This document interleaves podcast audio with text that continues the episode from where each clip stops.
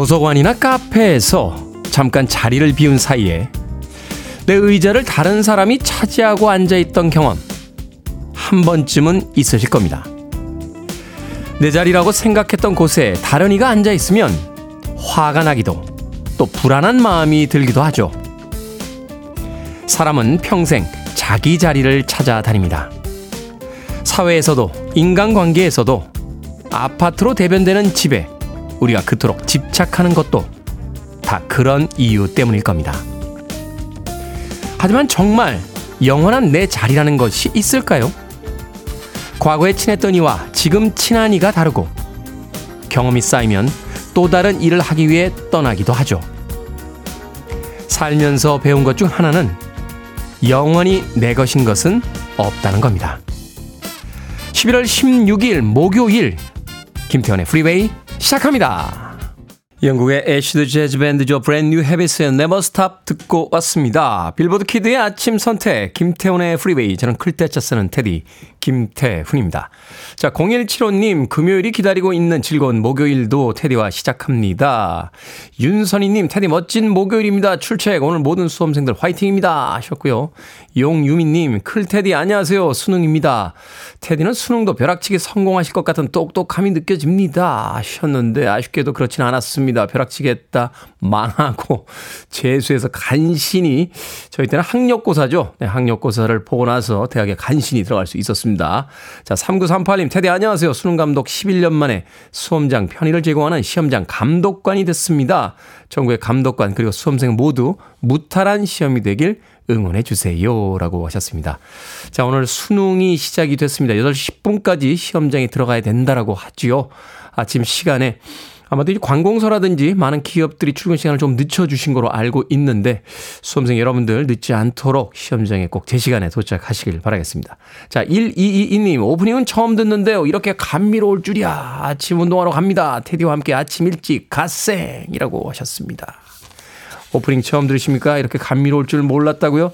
내일도 들어주시죠. 내일은 섹시한 버전으로 오프닝 해드리겠습니다. 자, 청취자들의 참여 기다립니다. 문자번호 샵 1061, 짧은 문자 50원, 긴 문자 100원, 콩으로는 무료입니다. 유튜브로도 참여하실 수 있습니다. 여러분은 지금 KBS 2라디오 김태훈의 프리웨이 함께하고 계십니다. KBS 2라디오 yeah, 김태훈의 프리웨이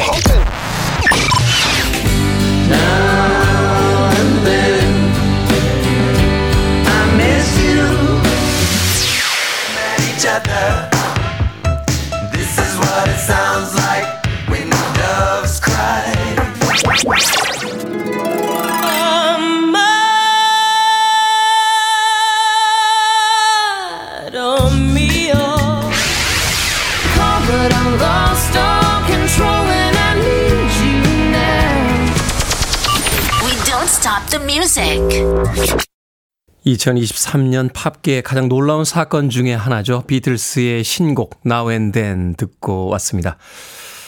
이 존 레논이 사망 전에 녹음한 테이프에서 AI, AI 기술을 사용해서요. 그 목소리만을 이제 추출해서 또 다른 조지 해리슨의 이제 기타 연주까지 곁들인 다음에 폴 맥카트니와 주, 어, 링고스타죠. 어, 생존해 있는 두 명의 멤버가 어, 더빙이라고 하는 음, 그 위에 사운드를 입혀서 이제 새롭게 발표한 음원이었습니다.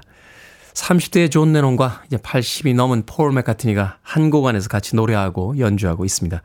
비틀즈의 Now and Then 듣고 왔습니다. 자, 오늘 수능일이다 보니까 수능에 관련된 사연들이 참 많이 도착을 하는군요. 1398님, 지금 엄마 차 타고 수능 치러 가고 있습니다. 너무 긴장되네요. 응원해 주세요. 라고 하셨고요. 자, 장승은님, 막내 조카가 수능 보는 날이에요. 딸 같은 조카라 신경을 썼는데 이번 주에 컨디션이 별로입니다. 신경 쓰지 말고 담대히 잘 보고 오기를 바랍니다. 장애물에 넘어져도 의연히 걸어가기를. 2325님, 테디 육아 휴가 중인데요. 수능 감독하시는 선생님들도 긴장 많이 하고 계세요. 수능 감독 선생님들도 화이팅 하시라고 격려 부탁드립니다. 7201님, 테디, 클테차 쓰는 저희 아들 테림이 수능 시험장에 데려다 주면서 듣고 있습니다. 응원 부탁드려요. 라고 하셨습니다.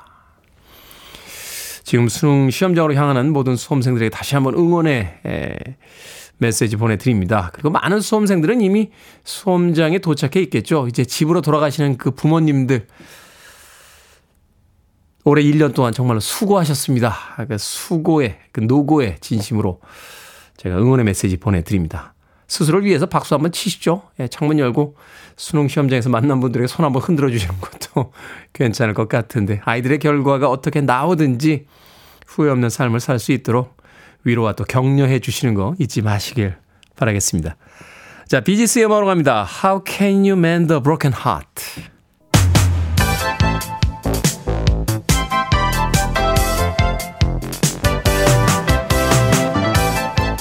이 시각 뉴스를 깔끔하게 정리해 드립니다. 뉴스 브리핑 캔디 전예현 시사평론가와 함께합니다. 안녕하세요. 안녕하세요. 캔디 전예현입니다. 자, 2024학년도 대학 수학 능력 시험이 잠시 후부터 치러집니다. N수생 응시가 역대급이라고요? 그렇습니다. 수능 오늘 전국 1200여 개 시험장에서 진행이 됩니다. 수험생들이 8시 10분까지 입실을 해야 되고요. 오전 8시 40분부터 일제히 이제 본격적인 시험이 시작이 됩니다. 올해 주목할 부분은 세 가지 정도인데요. 첫 번째, 4년 만에 no 마스크 수능. 방역 기준이 완화됐죠. 방역 칸막이가 없어졌고 코로나 확진자도 같은 시험장에서 시험을 보게 됩니다. 두 번째 주목할 부분, 요즘 이제 킬러 문항이라는 말 많이 들어보셨죠? 네. 쉽게 말하면 공교육 과정에서 벗어난 초고난도 문항, 이른바 킬러 문항을 빼겠다라는 것이 시험 출제 당국의 입장이었거든요. 그렇다면 변별력이 어느 정도 유지될 것이냐? 이 부분이 또 다른 관심사고요. 세 번째, 말씀해 주셨듯이 올해 수능에는요, 고3 재학생뿐만 아니라 이른바 N수생, 즉 졸업을 하고 나서 여러 번 시험을 치르는 응시생들이 굉장히 많다라는 겁니다. 저희 때 표현으로 하면 이제 재수생, 삼수생 이런 이런 학생들이 많다는 거죠. 그렇죠. 이제 재수생도 있고 삼수생도 있고 사수생도 있었다 보니 N수생이라는 표현이 나온 건데 고3 재학생이 64.7%, 재수생을 포함한 N수생은 31.7%에 달한다고 합니다. 엄청 많군요. 그 이유는요, 정부가 이제 킬러 문항을 배제하겠다, 너무 어려운 문제는 빼겠다라고 하다 보니 아, 수능 다시 한번 치러봐야겠다 이런 수험생이 늘어났을 수도 있고 네. 또 하나는 이제 의대 선호 현상 이런 여러 가지가 겹쳐서 이런 상황이 나온 것으로 보입니다. 그렇군요. 자, 모든 수험생들 오늘 자신들이 노력한 만큼 좋은 성과 얻었으면 좋겠습니다. 자, 김명수 합동참모본부 의장 후보가 인사청문회 있었습니다. 예, 어제 국회 국방위원회에서 진행이 됐는데요. 여야 의원들 모두 질타를 쏟아냈다라고 하죠. 김 후보자가 북한의 미사일 도발 당시 직후에 주식을 거래하고 골프를 쳤었다. 이런 의혹이 제기됐던 부분. 또 김 후보자의 딸이 11년 전 중학생 시절에 학교 폭력에 가담했다는 의혹이 제기됐다. 이 두 가지에 대해서 부적절하다는 비판이 쏟아졌습니다. 윤재혁 의원, 지금 국민의힘 원내대표이기도 한데 군 고위 간부가 국가적 위기 상황에서 볼 처신으로서는 부적절하다 이렇게 직탈을 했고요. 또 한기호 국방위원장 군인 출신입니다. 자녀와 대화를 했는데도 기억 못한다고 하는 거 문제가 있다. 이제 학폭 사건에 대해서 질타를 한 거고요. 이 골프 문제에 대해서도 과하다. 이렇게 꼬집었습니다. 민주당에서는 근무 중에 주식 거래가 중징계 사안이다라고 하면서 김 후보자 지명 자체가 임사 참사라고 지적을 하기도 했는데요. 김 후보자는 일단 자녀 학폭 의혹에 대해서는 관련 학생과 학부모에게 깊이 사죄드린다 이렇게 고개를 숙였고 근무 중에 주식 거래에 대해서도 사과드리고 앞으로는 임무에만 집중하겠다 이렇게 답변했습니다. 골프가 그렇게 좋나요? 코픽스가 두 달 연속 상승했습니다. 오늘부터 신규 주택담보대출의 변동금리에 반영이 되죠? 예, 코픽스라는 것은요, 은행의 변동형 주택담보대출 금리의 기준이 되는 일종의 지수, 자금 조달 비용 지수입니다. 이 지수가 오르면 당연히 금리도 오르겠죠. 이 코피스가 두 달 연속 올랐다는 겁니다. 10월 신규 취급액 기준 코픽스를 봤더니 3.97% 전달에 비해서 0.15%포인트 올랐습니다. 이 코픽스가 올해 뭐 떨어졌다가 올라갔다가 했는데 9월 상승세로 돌아서고 10월까지 두 달 연속 오른 거죠. 제가 말씀드렸듯이 이제 8개 국내 은행이 조달한 자금의 가중 평균 금리이기 때문에 은행이 실제 취급하는 예금, 적금, 은행채를 비롯한 수신 상품의 금리 변동과 연관이 됩니다. 따라서 시중 은행들은 당장 오늘부터 신규 주택담보대출 변동 금리에 이 어제 공개되었던 코픽스 금리를 반영할 예정입니다. 네. 자, 경찰이 마약 투약 혐의로 배우 이선균 씨를 수사 중인데 물증 확보에 난항을 겪고 있다고요? 그렇습니다. 이 배우 이선균 씨의 다리 털을 경찰에서 이렇게 수집을 하겠죠. 채취를 해서 국립과학수사연구원에 맡겼는데 감정 불가 판정이 나왔다고 합니다. 음성도 아니고 양성도 아니고 감정 불가. 어, 국가수의 의견은 채모 중량 미달로 감정이 불가능하다. 쉽게 설명하자면 충분한 양의 다리털이 채취되지 않았다. 이렇게라고 볼 수 있겠죠. 그런데 이 이성균 씨가 예전에도 검사를 받은 바가 있습니다. 소변을 이용한 간이 시약 검사, 모발을 채취해 진행한 국가수 정밀 감정 검사를 받은 바가 있는데 이때도 이때 는이겠죠. 이번엔 감정 불가니까요. 음성 판정을 받았습니다. 경찰이 조만간 이성균 씨를 다시 소환해 조사할 때 다리털을 다시 채취해서 추가 감정을 의뢰하는 방안도 검토하고 있다 이렇게 전해지고 있는데요. 경찰은 뭐 여러 가지 관련자 진술, 포렌식 자료 등을 종합해서 앞으로 혐의 의무를 판단하겠다라고 했지만 일각에서는 다른 것도 아니고 마약 수사 사건에서 뚜렷한 물증을 확보하지 못하는 것 아니냐. 명확한 증거도 없이 무리한 수사를 한 것도 아니냐. 이런 비판도 제기되고 있습니다. 온통 떠들썩하게 그 보도도 나오고 수사도 진행이 됐었는데 그 결과에는 자 오늘의 시사 엉뚱 퀴즈 어떤 문제입니까? 예, 앞서 대입 시험 관련 소식 전해드렸습니다. 학력고사 본 사람들 옛날 사람인가요? 테디님 저다 포함되는데 과거 정도는 봐야 찐 옛날 사람 아니겠습니까? 그렇습니까? 자, 여기서 오늘 시성등 퀴즈 나갑니다. 과거 제도는 일정한 시험을 거쳐 관리를 등용하는 제도이죠. 과거에서 수석으로 뽑힌 사람을 뭐라고 할까요? 1번 낙원, 2번 장원, 3번 사차원, 4번 여의도 공원. 정답 아시는 분들은 지금 보내주시면 됩니다. 재미있는 오답 포함해서 모두 10분에게 아메리카노 쿠폰 보내드립니다. 과거 제도는 일정한 시험을 거쳐 관리를 등용하는 제도인데요. 과거에서 수석으로 뽑힌 사람을 뭐라고 할까요? 정확하게는 갑과 수석을 뜻합니다. 자, 1번은 낙원, 2번은 장원, 3번은 4차원, 4번은 여의도공원 되겠습니다. 문자번호 샵 1061, 짧은 문자 50원, 긴 문자 100원, 콩으로는 무료입니다. 뉴스 브리핑 전희연 시사평론가와 함께했습니다. 고맙습니다. 감사합니다.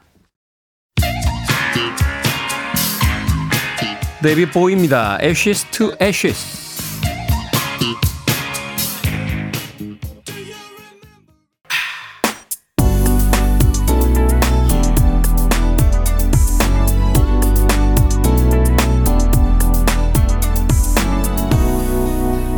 김태훈의 Freeway.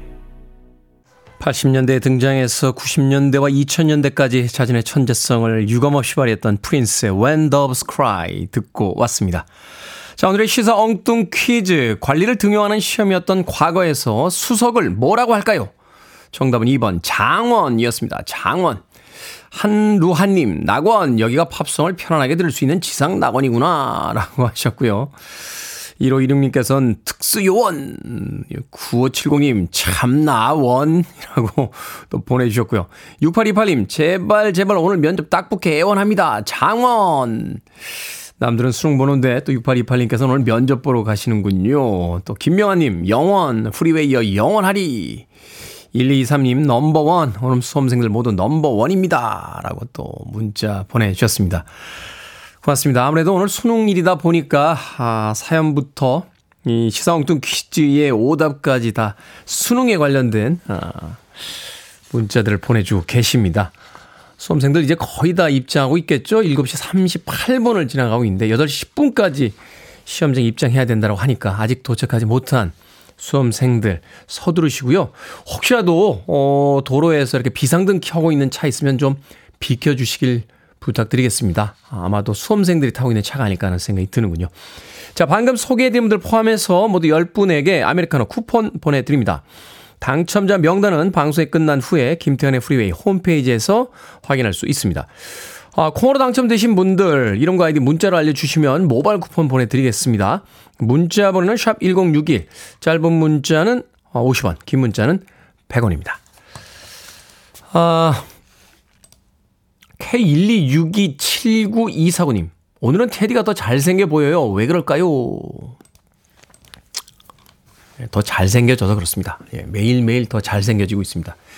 이러다가 올해 연말쯤 되면은 정말 우주에서 제일 잘생긴 사람이 되지 않을까 하는 걱정 아닌 걱정이 드는군요. 한번 가보겠습니다. 얼마나 잘생기게 얼굴이 변하는지.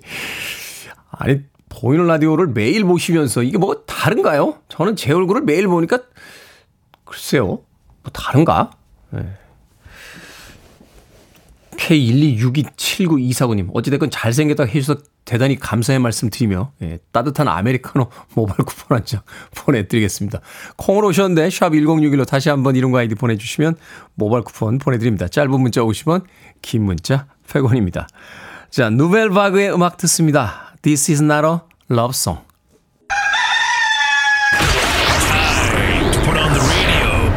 김태훈의 Freeway. Are you ready?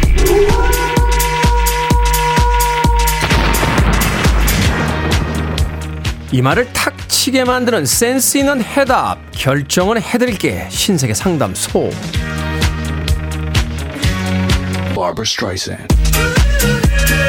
1482님 핸드폰을 바꿔야 합니다. 이번 주 시험인데 새 폰만 보고 있을까봐 걱정이 되네요.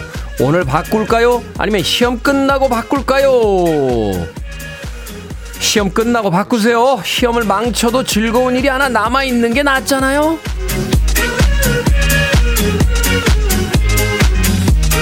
박진아님, 고딩딸 수능 시험 치고 외식하려고 하는데 양식이 나을까요? 아니면 고깃집이 나을까요?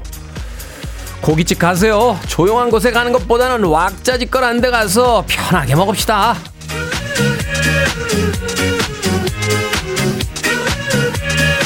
8444님, 지하철 타고 출근할 때마다 고민입니다. 한숨 잘까요? 아니면 라디오를 계속 들을까요? 한숨 주무세요. 라디오가 뭐라고 눈 좀 붙이세요.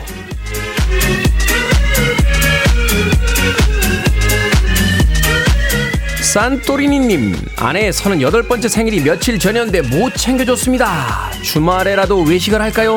아니면 그냥 은근슬쩍 넘어갈까요? 주말에 외식하세요. 본인은 은근슬쩍이지만 아내는 영원히 안 있습니다.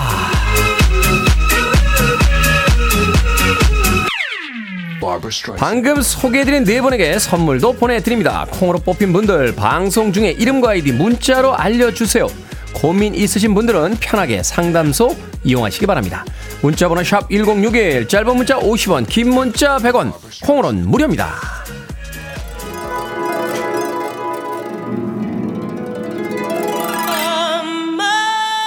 핑크 마틴입니다. 아마도 미오.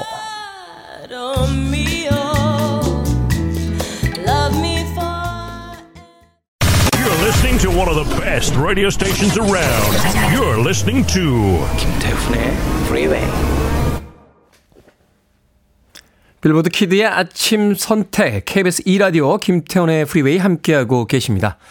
자, 1부 끝곡은 레이디 안테발럼의 음악 준비했습니다. 2020년에는 레이디 A라고 팀명을 바꾸긴 했습니다만 이 음악을 발표했을 때의 팀명은 레이디 안테발럼이었습니다. Need You Now 듣습니다. 저는 잠시 후 2부에서 뵙겠습니다.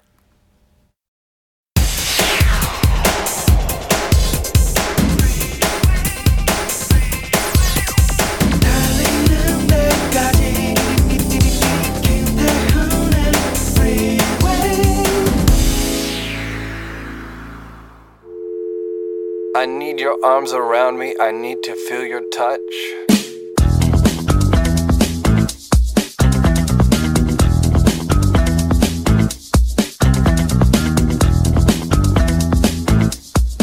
(2024학년도) 대학 수학능력시험 시간표 입실 완료 시간 8시 10분까지 1교시 국어 8시 40분부터 10시까지 80분간 2교시 수학 10시 30분부터 12시 10분까지 100분간 3교시 영어 13시 10분부터 14시 20분까지 70분간 4교시 한국사 사회과학 직업탐구 14시 50분부터 16시 37분까지 107분간 5교시 제2외국어 한문 17시 5분부터 17시 45분까지 40분간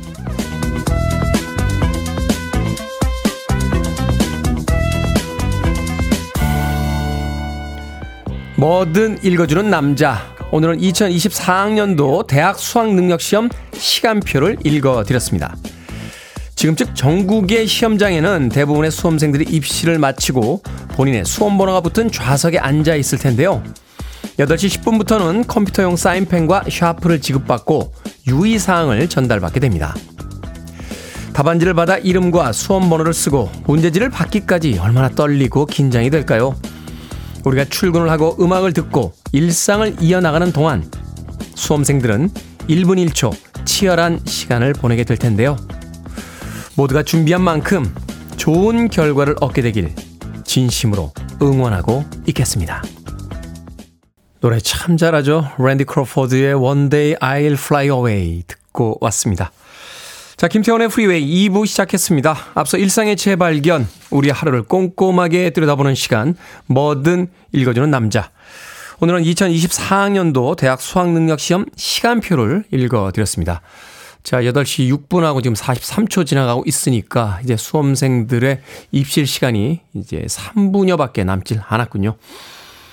어, 6282님께서요, 수능장에 데려다 주고 집에 가는 길 왜 자꾸 눈물이 날까요? 저 좀 위로해 주세요. 하셨고요. 8100님께서는 아들 수, 수능 시험장에 내려주고 가는 길인데 왜 제가 떨리고 눈물이 나려는 걸까요? 라고 하셨습니다. 부모님들께서 더 많이 고생하셨죠. 아이들이 언젠가 알아줄 날이 있을 겁니다. 그 고생했던 1년이 또 떠오르시면서 또 이제 인생에서 가장 중요한 어떤 고비를 넘어야 하는 그 아이들을 혼자 거기다 내려둔 그 부모님의 마음이 또 눈물을 나게 하는 게 아닌가 하는 생각이 드는군요. 6282님하고 8100님에게 제가 아메리카노 모바일 쿠폰 한 장 보내드리겠습니다. 집에 돌아가시는 길에 따뜻한 커피 한 잔 하시죠. 자, 뭐든 읽어주는 남자. 여러분 주변에 의미 있는 문구라면 뭐든지 읽어드립니다.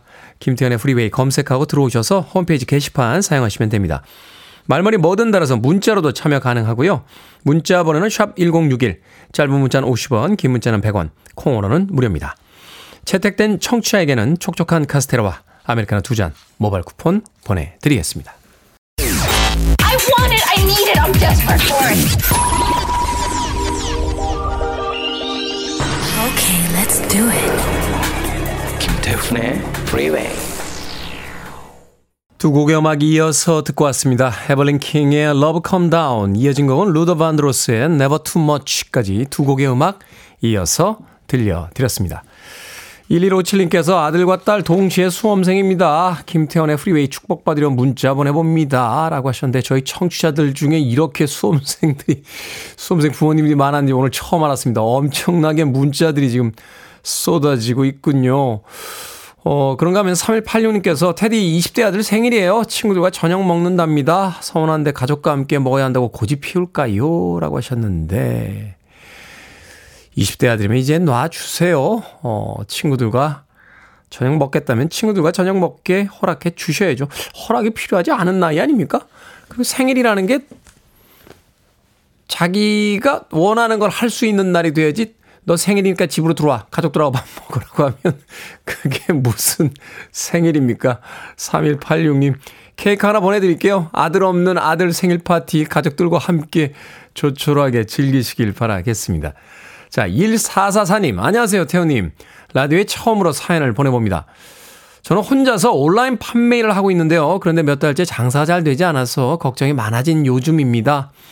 스스로에게 자존감도 많이 낮아졌고 폐업을 해야 하나 고민도 많아졌네요. 나이가 들어가면 들어갈수록 더욱 미래에 대한 걱정과 압박 속에서 초조함과 불안함이 염습합니다. 그런 제 자신에게 흔들리지 말고 잘 될 거라고 스스로를 응원해주고 싶어 사연 보냅니다. 응원해주세요. 라고 하셨습니다. 1444님. 쉽지 않죠. 어, 물건을 판다는 거. 결국 이제 남의 생각을 읽어야 되는 건데 그게 쉽지가 않습니다. 우리가 친한 사이에서도 상대방이 무슨 생각을 하는지가 알 수가 없는데 낯선 사람들에게 무엇인가를 팔아야 된다는 게 그게 쉽지가 않더라고요. 네, 말은 쉬운데요. 저도 사실은 이제 커피를 볶고 뭐 개인적으로 라면집을 해볼까 하는 생각을 몇 년째 하고 있어서, 어, 고민을 좀 했는데, 이게 남들 이야기에 이렇게 툭툭 던질 때 하고요. 내가 막상 하려고 하니까 불안합니다.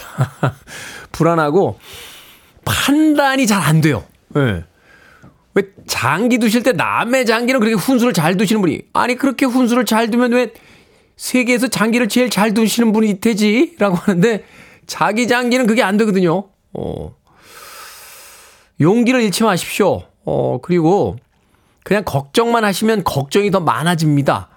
이 마케팅이라든지요, 온라인 판매에 대한 여러 가지 책 들, 뭐 동영상들 이런 것들 많이 나와 있어요. 어, 공부를 하셔야 됩니다. 저도 사실 요즘 엄청나게 공부하고 있습니다. 라면집이 잘 되기 위해서는 어떻게 해야 되는가? 라는 것에 대해서 공부를 하고 있는데, 1444님, 제가 용기 잃지 마시라고, 어, 역시 용기에는 치킨 아니겠습니까? 예, 치킨 한 마리와 콜라 보내드리겠습니다. 치킨 드시고, 용기 잃지 마시고, 또 본인의, 어, 일에 대해서 공부 많이 하시고, 꼭 성공하시길 바라겠습니다. 성공하시면 잊지 마시고 문자 하나 더 보내주십시오. 자, 해리 스타일스의 음악 듣습니다. As It Was.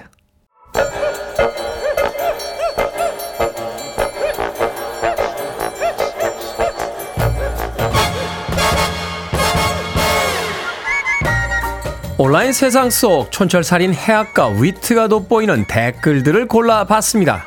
댓글로 본 세상.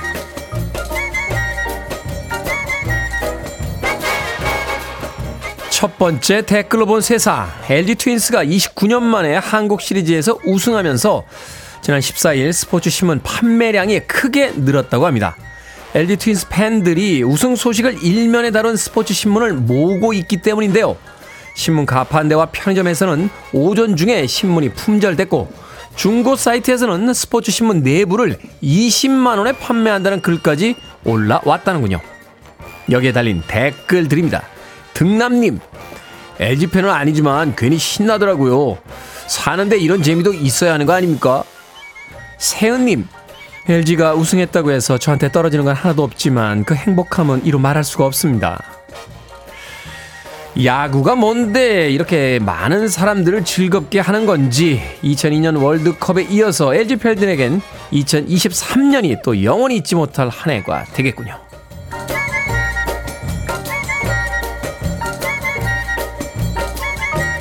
두 번째 댓글로 본 세상. 최근 물건값은 똑같이 유지하면서 제품의 양을 줄이는 업체들이 늘고 있다고 합니다. 하지만 소비자들에게는 그 사실을 제대로 알리지 않아서 문제가 되고 있다는데요. 예를 들어 과자의 경우에 용량을 늘렸을 땐 봉지에 커다랗게 적어 광고를 하지만 반대로 용량을 줄였을 땐 어떤 표시도 하지 않는다는 겁니다. 외국에서는 용량을 줄인 제품들을 따로 모아 진열하거나 용량 고지를 의무화하는 법안을 시행하고 있기도 하다는데요. 여기에 달린 댓글들입니다. 체스님, 옛날에는 소포장된 김 한 팩으로 밥 반 공기는 먹었는데 요즘은 두 팩은 있어야 겨우 반 공기 먹어요. 먹는 양이 늘었나 했는데 용량이 줄은 거더라고요. 오지라퍼님, 이런 일이 하도 많으니까 어느 순간부터 무뎌졌습니다. 이젠 그냥 그런가 보다 체념한다니까요. 기업에선 이걸 마케팅이라고 부르는데요. 우리는 꼼수라고 부르죠. 돈 버는 것도 좋지만 예의는 있어야 하는 거 아닙니까?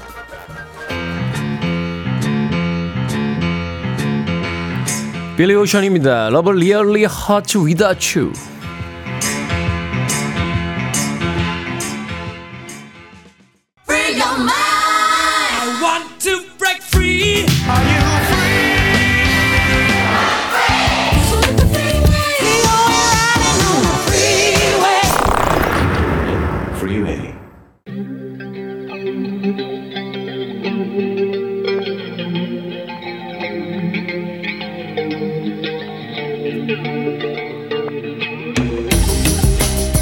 21세기의 키워드로 우리의 역사를 살펴보는 시간입니다. 역사 대자뷰.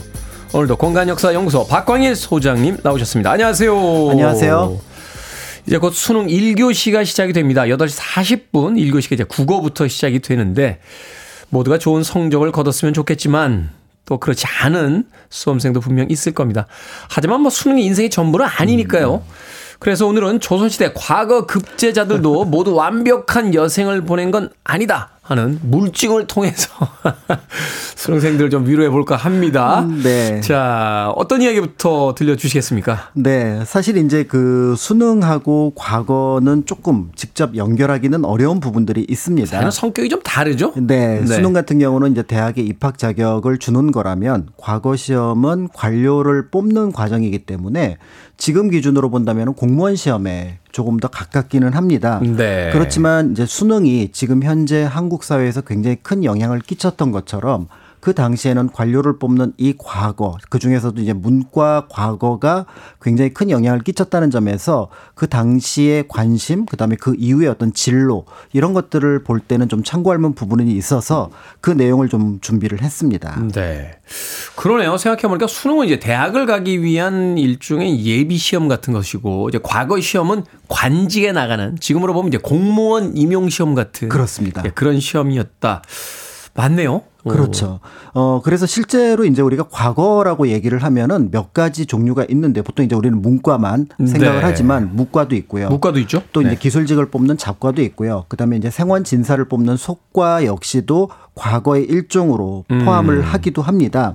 그런 가운데 이제 그래도 조선이 문치를 표방을 했기 때문에 어 문신들을 뽑았던 문과가 가장 큰 영향력을 끼쳤다. 이렇게 이제 볼 수가 있는데요. 네. 어, 문과를 포함해서 과거 시험들은 대체로 3년에 한 번 치르는 식년시를 기준으로 합니다. 3년에 한 번. 네, 그러니까 이제 3년에 한 번 어떻게 보면은 그 뭔가 관료로 나아갈 길이 열린다. 이렇게 볼 수가 있는데 이제 조선 중기 후기로 넘어가면은 이 시험이 조금 많아집니다. 그래서 이제 특별하게 보는 시험을 별시라고 얘기를 하는데요. 별시. 예, 나라에 이제 큰 경사가 있습니다. 그래서 뭐 갑자기 새 손이 태어났거나 이러면 이제 증광시 같은 것을 음. 보기도 하고요. 그다음에 오래간만에 우리 태학생 그러니까 이제 성균관의 학생들이 공부를 잘하나 이렇게 임금이 보러 가는 경우가 있습니다. 네. 이럴 때 그 임금 앞에서 성균관에서 보는 시험을 알성시 이렇게 얘기를 하는데요. 갑자기 보는 거군요. 네, 조금 갑자기 보지만 약간 어떻게 보면 이제 사전 공지는 이루어지고요. 음. 그렇기 때문에 어 이렇게 시험이 여러 가지가 증가 어 만들어지지만 대체로 합격과 관련된 조건은 모두 식년시랑 같았다 이렇게 이제 볼 수가 있는데요. 네. 이것을 다시 이제 조금 문과 영역으로 좀 추려서 본다 그러면 세 번에 걸쳐서 보통 시험을 본다라고 알려져 있습니다. 그래서 이제 지역의 향시 를 통해서 어떻게 보면 처음 어떻게 그 시험을 볼 수 있는 자격을 주게 되고요. 그다음에 두 번째 아까 속과라고 했던 진사생원을 통과하는 경우가 조금 더 유리합니다. 왜냐하면 이렇게 되는 경우 성균관에 입학을 하기 때문에 일정한 어, 어떻게 보면은 그 할당된 학생들을 뽑는데 좀 유리하게 나아갈 수가 있고요. 네. 이 과정을 거치지 않고 그대로 문과를 그대로 시험을 보는 경우도 있기 때문에 보통 이제 이렇게 해서 어떤 세 단계 또는 때에 따라서는 이걸 모두 초월하고 첫 번째 단계인 그냥 문과 시험을 그대로 보는 경우도 종종 어, 나타나기도 합니다. 그렇군요. 대과 시험은 어떤 식으로 진행이 된 겁니까, 그러면? 네, 그래서 이 문과 시험 보통 이제 대과 시험이라고 부르는 이 시험 같은 경우는 세 단계로 되어 있는데요. 세 단계. 그러니까 어. 단계를 거쳐야 이제 된다는 거죠? 그렇죠. 보통 조선시대 시험들은 거의 대부분 세 단계로 되어 있습니다. 아, 그럼 한 번 시험에 붙는다고 바로 관료가 되는 건 아니고. 그렇죠. 우리도 보면은 이제 예를 들어서 수능 본 다음에 그다음에 이제 면접 보잖아요. 그렇죠. 이제 거기에 또 예전에 논술까지 있었고. 그러네요. 그러니까 이런 거랑 거의 비슷하다는 아. 거 보시면 될 것 같은데 어 대과 역시 이제 그 시험을 보기로 작정을 하게 되면 또 식년시가 됐던 별시가 됐던 어떤 시험을 본다면 세 단계를 거쳐야 됩니다. 첫 네. 번째는 어첫 시험에서 합격자 240명을 뽑게 되는데요. 이240 명. 합격자에 일단 들어야 됩니다. 그런데 여기에 약간의 이제 지역 할당제 같은 것들이 있습니다. 그러니까 성균관에서 일단 50명을 뽑아요. 50명. 그러니까 아까 진사생원이 유리하다고 했던 이유가 바로 이 성균관에서 50명을 뽑으니까 그러네요. 굉장히 이제 어떻게 보면 경쟁률이 좀 낮은 상황에서 이 시험을 통과할 가능성이 있고요. 물론 이제 공부 다 잘하는 친구들이긴 합니다만 그럼에도 불구하고 이제 절대적으로 그 할당량이 많으니까. 그렇죠. 그 다음에 이제 서울에 살면 유리합니다. 한성부에서 40명을 뽑습니다. 이래서 사람 아이가 태어나면 서울로 보내라고 한게 이래서 나왔군요. 네. 그리고 이제 팔도에서 이제 150명을 뽑는데 네. 일종의 이제 지역 배분 앞에서 말씀드렸던 것처럼 그래서 이제 경상도는 30명, 뭐 경기도는 20명, 평안도는 15명, 뭐 함경도 같은 경우는 10명 이런 식으로 해서 이들을 모두 모으면 한 150명이 되고 네. 앞에 성균관과 한성부를 포함하면 240명이 되는데요. 240명. 네, 이 이렇게 1차 시험을 통과한 240명이 한양에서 두 번째 시험을 치릅니다. 사실은 이 시험이 아 마 그 당시 문과 응시자들에게는 가장 가슴 떨리는 시기가 아닐까 생각이 되는데 네. 여기서 33명을 뽑습니다. 33명. 두 번째 시험을 통과했고요. 그리고 마지막 시험은 임금님 앞에서 치르는 시험입니다. 그래서 임금님을 표현하는 전자를 써서 전시라고 얘기를 하는데 네. 여기서는 약간 이제 앞에서 봤던 것보다는 조금 덜 떨릴 거예요. 아, 그래요? 왜냐면 임금님 앞에 계신데도? 임금님이 계셔도 여기는 탈락 없습니다.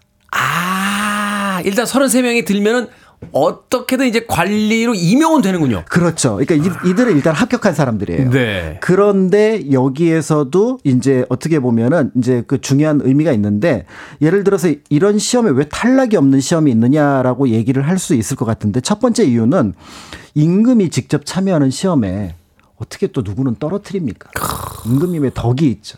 임금님이라면 일단 어느 정도 다 검증되고 다 이제 뽑힌 사람들 앞에 나서는 거지. 그렇죠. 떨어져서 그냥 집으로 가실 분 앞에 나서는 건 아니니까. 맞습니다. 거기서 뭐 이렇게 합부를 나눈다라는 거는 어떻게 보면 임금의 덕에도 맞지 않고 격에도 맞지 않는다. 이제 이렇게 볼 수가 있는데 그리고 3년에 한 번 치르는데 33명 정도는 뽑아줘야 어떻게 관료들이 돌아가지. 두 명 뽑아가지고 관료 조직을 돌릴 수는 없잖아요. 네. 그런데 사실 네. 이 시험이 또 하나 중요한 의미가 있습니다. 덜 떨리는 거지 안 떨리는 건 아닌데요. 바로 여기서 합격 등수가 나눠지 는데 이 등수가 아. 출세에 결정적인 영향을 합니다. 그렇군요. 그래서 1등부터 3등까지를 우리가 갑과 그다음에 4등부터 10등까지를 을과 그다음에 을과. 11등에서 33등까지를 병과라고 불러서 갑과 합격자, 을과 합격자, 병과 합격자라고 부르는데요. 네. 이 각과 3명 가운데 1등 그러니까 전체 1등을 장원 시사 엉뚱 퀴즈로 오늘 저희가 그렇습니다. 냈어요. 우리가 장원급제를 했다라고 장원. 하는 그러니까 전국 1등입니다. 전국 1등. 네. 이야, 전국 1등. 교과서 위주로 공부했습니다. 네. 라고 하는 정, 전국 1등. 네. 그래서 이제 이 등위에 따라서 이제 우리가 알고 있는 어 처음 관직이 달라지기 때문에 어떻게 보면은 출세의 시금석이 여기서 나뉘어진다라고 볼 수가 있고요. 음. 그런 면에서 볼 때 예를 들어서 어 이제 갑과 1등 같은 경우는 종육품, 갑과 2등, 3등 같은 경우는 7품을 제수를 받고요. 을과 네. 병과는 7품에서 9품을 제수받는데 조선 후기가 되면은 관직수가 부족해지니까 네. 을과 병과에 합 격을 하고도 바로 실직에 임명되지 못하고 임시직 인턴으로 임명이 됩니다. 아, 그러니까 지금 이렇게 합격은 했지만 이제 보직이 이제 정해지지 않는. 그렇죠. 그렇기 때문에 이 시험 역시도 당대 선비들에게는 굉장히 조금 떨리는 일이었다 이렇게 볼 수가 있습니다. 그렇군요. 자, 이렇게 힘든 과정을 거쳐서 문과에 합격했습니다. 그럼 합격만 하면 일단 성공이 보장이 되는 거예요? 탄탄대로가 이제 펼쳐지는 겁니까? 탄탄대로라기보다는 그래도 성공의 가능성은 높습니다. 일단은 음. 문과라는 어떤 과정을 거쳤기 때문에 그들에 대한 평가는 굉장히 높다라고 볼 수가 네. 있고요. 그래서 조선시대 재상을 보면은 한 90% 정도가 문과 출신. 음. 거꾸로 얘기하면 문과 출신이 아니고도 재상이 될 수 있어라고 오히려 이제 반문을 하실 수 있을 것 같은데요. 조선 전기 같은 경우는 공신이라든지 이런 존재들이 이제 재상으로 나아갔기 때문에 조선 전기의 후기의 모습이 좀 달라진다. 이렇게 볼 수가 있고요. 네. 흥미로운 거는 이제 조선시대 전체 문과 합격자가 14,700명입니다. 조선시대 전체를 통틀어서 네. 그래서 그걸 제가 519 숫자로 나눠봤더니 조선시대 519년의 네, 역사로. 1년에 평균 29명 정도만 합격자가 나옵니다. 야 정말 바늘구멍이군요. 그렇습니다. 그러니까 이제 식년시만 있으면 이거보다 적었을 텐데 별시가 있었던 덕분에 그래도 이 숫자가 되었다라고 볼 수가 있을 것 같고요. 네. 그런데 문제는 관직의 수는 이거보다 더 적었다는 거예요. 아 그래요? 네. 그래서 결국은 또 추천, 그 다음에 이제 공신으로 관직에 나가는 경우가 있었기 때문에 실제로 과거에 합격한다고 하더라도 일정하게 성공 가능성이 높아지긴 했지만 탄탄대로라는 표현은 조금은 어색할 수 있다. 이렇게 이제 볼 수가 있는데요. 앞에서 말씀드렸던 것처럼 각과 정도가 돼야 실직에 나아가고 그 다음에 을과 병과가 되면은 일종의 이제 인턴직이라고 할 수 있는 어떻게 보면 임시직으로 나아갔다는 점 이런 점에서 조금은 달라졌다 이렇게 볼 수가 있는데 그럼에도 이제 그 중에서 1등을 했던 장원급제자는 조금은 특별한 대접을 받기도 했습니다. 제 친구 중에 한 명이 그 아이에게 공부하지 마라고 이야기를 해서 여기 무슨 소리야? 라고 했더니 세상에서 제일 힘든 게 공부해서 성공하는 거야. 다 하거든 공부를. 그래서 그 얘기군요. 맞습니다. 조선시대 모두가 시험을 보러 왔는데 거기서 1년에 29명을 뽑았다고요? 조선시대 장원 급제하신 분들 다시 한번 존경의 예, 말씀을 드리고 싶습니다. 엄청난 시험을 통과하신 거군요. 음악 한 곡 듣고 와서 계속해서 조선시대 과거 시험에 대한 이야기 나눠보도록 하겠습니다. Fastball의 음악 준비했습니다. The Way. Fastball의 The Way 듣고 왔습니다. Billboard kid의 아침 선택, KBS 2라디오, 김태훈의 Freeway, 역사 대자뷰, 오늘 박광일 소장님과 함께하고 있습니다. 조선시대 과거에 대해서 알아보고 있는데, 조선시대 과거 시험 중에서 특히 문과가 어떤 방식으로 진행이 됐는지 앞서서 소개를 해 주셨습니다. 자, 장원급제를 해도 선비들이 이제 선망하는 관직에 오를 수 없었다라고 말씀을 해 주셨는데, 그러면 장원급제자는 관직 프리패스를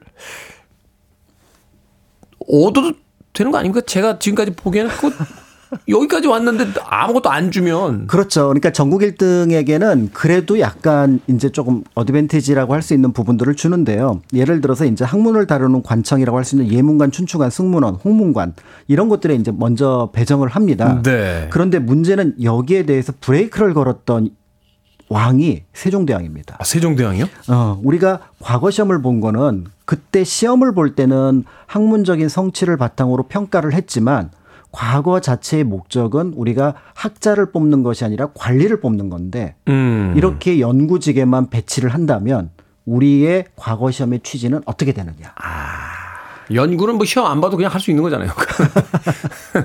관료를 이제 유능한 관료를 뽑기 위함이다. 그렇죠. 어. 그래서 이제 이 두 가지를 사실은 조선 시대에 약간씩 섞어가면서 때에 따라서는 학문과 관련된 관청에 배치를 하기도 하고 음. 또 한편으로 이제 그래도 장원급제니까 대우를 해주기 위해서 배치를 했던 곳이 뭐냐면 대관이라고 할 수 있는 사원부나 사관원에다가 배정을 한 겁니다. 네. 근데 이들 관청의 공통적인 특징이 바로 뭐냐면 지방관으로 나아가지 않아도 된다라는 장점. 아, 그러니까 지방, 그러니까 지방으로 저 배치되지 않는다는 장점. 맞습니다. 그래서 조선시대 고위 관리가 되기 위해서는 반드시 지방 사도를 역임을 해야 됩니다. 어. 그러니까 예를 들어서 어떤 관청에 들어가서 그게 이조가 됐든 호조가 됐든 앞에서 말씀드렸던 학문을 담당하는 관청이 됐든 이것만 가지고 만약에 재상이 되면은 전체적인 안목을 기를 수 없다라고 판단을 했던 겁니다. 현장 경험을 쌓고 와라. 사또가 돼서. 그렇습니다. 그래서 실제로 거의 모든 관직은 지방관을 거쳐야 되는데 앞에서 말씀드렸던 몇 개의 관직은 지방관 없이 그러니까 아- 어떤 의미에서 보면은 경력의 누수가 없이 그대로 승진을 할 수 있다는 어떤 그런 장점을 보여준다고 볼 수가 있고요. 음, 네. 그렇기 때문에 이제 장원급제자에게는 이런 정도의 어떤 배려가 이루어졌지만 네. 대부분의 이제 보통 문과급제자에게는 이제 일반적으로 우리가 알고 있는 다른 원칙에 의해서 이제 배정이 되는데요. 또 같은 학문을 다루는 관청이라고 하더라도 원하는 자원의 특성이 조금 달랐습니다. 그렇겠죠? 어, 예를 들어서 외교 문서를 다루는 승문원이라는 관청이 있는데요. 여기 관청에서는 우리한테 배정을 하려면은 총명한 사람, 반짝반짝하는 사람. 아니, 그거야 뭐 어느 부서. 네, 반짝. 야, 제 똑똑한 애들 우리죠? 이렇게, 이렇게 된 거군요. 그렇죠, 그렇죠. 근데 외교 문서는 약간 센스가 있어야 된다. 아, 이게 아주 그, 사안이 중대하니까. 뉘앙스가 굉장히 중요하니까요. 그러네, 그럴. 그래서 이제 이렇게 좀 배정을 해달라라고 얘기를 했고요. 그다음에 이제 교서관 같은 경우는 그 책 인쇄, 그다음에 도장을 담당하는 관청이었는데 여기는 가능하면 젊은 사람이 와서 좀 경력을 오래 쌓았으면 좋겠다. 아, 여기 잘안 가려고 하는군요. 나이 드신 분들이 많이 계셨던 이게. 굉장히 어려운 관청입니다. 네. 그 다음에 그런데 뜻밖의 이제 성균관 같은 경우는 우리는 유생 교육 담당해야 되니까 가능하면은 좀 성격 좋고 아, 그 다음에 나이도 좀 있었으면 좋겠다. 아, 이게, 아, 그렇죠. 옛날에 과거 시험 막 이렇게 뭐 10년씩, 20년씩 보시는 분들도 있으니까 그 중에서도. 그러니까 이제 음. 그 학생들하고 어떻게 보면 소통하기 좀 편해야 되는데 진짜 총명하고 젊은 만약에 관리가 도착을 하게 되면은 성균관 유생들하고 약간 어긋날 수가 있다라고 판단을 했던 거죠. 아, 그렇군요. 네, 그런 면에서 볼 때 이제 그런 것들이 또 관청에 따라 요구하는 부분이 달랐는데 다만 이렇게 좀 긍정적인 부분도 있긴 하지만 조선 후기에 대해서는 후기가 가면은 인재 선발에 대해서 부정적인 요소가 등장을 합니다. 네. 과거를 합격했고 이런 관청에 배정을 했음에도 그 관청에서 그 관리를 거부하는 일이 나타나는데 이게 실력이라면은 전혀 문제가 없습니다.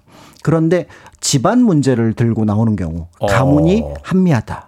시험 다 봤는데 가문 얘기를 왜 해요? 그렇죠. 그렇기 어. 때문에 사실은 이게 이제 조선 후기에 과거 제도를 무력화시키는 음. 결정적인 문제점 중에 하나로 이제 등장을 하게 되고요. 그런 면에서 볼 때 과거 시험의 취지를 어긋나게 하는 어떤 그런 사태가 조선 후기에 일어나기 시작했다. 이렇게 볼 수가 있습니다. 그러니까 과거라는 것이 사실은 이제 귀족주의 이제 에 의해서 이렇게 그 세습되는 것을 어느 정도 이제 견제하기 위한 제도였다는 거잖아요. 그렇습니다. 그런데 이걸 후기에 가서 또 가문 문제를 들고 나오면 그게 무너져 버린 거죠. 무너져 버리게 원칙이. 무너져 버린 거죠. 자, 과거를 합격한 후에도 개인의 노력이나 또 주어진 환경이 이제 큰 영향을 미칠 수밖에 없었다. 이런 이야기네요. 그렇습니다. 그래서 이제 보통 이 앞에서 말씀드렸던 장원급제나 갑과 같은 경우는 이런 어- 어떻게 보면 관직으로 나아가서 자신의 어떤 역할을 하려고 했다면 네. 사실은 이제 을과나 병과 같은 경우는 처음에는 실직 그렇지만 나중에는 어떻게 보면 임시직이라고 하는 권지를 맡게 되는데요. 그것도 한 2년에서 3년, 많은 경우는 한 6년, 7년을 임시직으로 머물기도 했습니다. 그러니까 과거에 합격한다고 하더라도 탄탄대로라고 보기는 어렵습니다. 물론 음, 네. 실직으로 우선 문과 배, 어, 합격자를 배정하기는 하지만 그럼에도 이제 이런 어려움이 있었다라는 것들도 염두에 두신다면은 이제 어떻게 보면 시험 자체를 통과함으로써 모든 어떤 어려움이 사라질 거다 이런 것들을 좀 보기는 어렵다라고 볼 수가 있을 것 같고요. 그런 면에서 볼 때 사실은 이제 관료를 뽑기 위한 과거 제도의 정비도 중요하지만 이렇게 뽑은 인재들을 어떤 식으로 배치하느냐 배정하느냐 이런 부분들이 때에 따라서는 더 의미가 있고 중요하지 않을까 그런 면에서 볼 때 이제 오늘 수능을 본 학생들이 이제 대학에 갔을 때 또 그들의 진로를 어떻게 만들어 나가야 될지에 대한 고민 이런 것들도 같이 이루어지면 좋지 않을까라는 생각을 하게 됩니다. 수능은 출발점이죠. 결과가 아닙니다. 아, 거기에서 이제 자신의 어떤 적성과 또 재능을 새롭게 또 발견하는 계기가 될 수도 있는 거니까 오늘 시험 잘들 보고 오시길 바라겠습니다. 자, 역사 대자뷰. 오늘은 조선시대 과거 합격자들의 진로에 대한 이야기, 공간 역사 연구소 박광일 소장님과 이야기 나눠봤습니다. 고맙습니다. 감사합니다.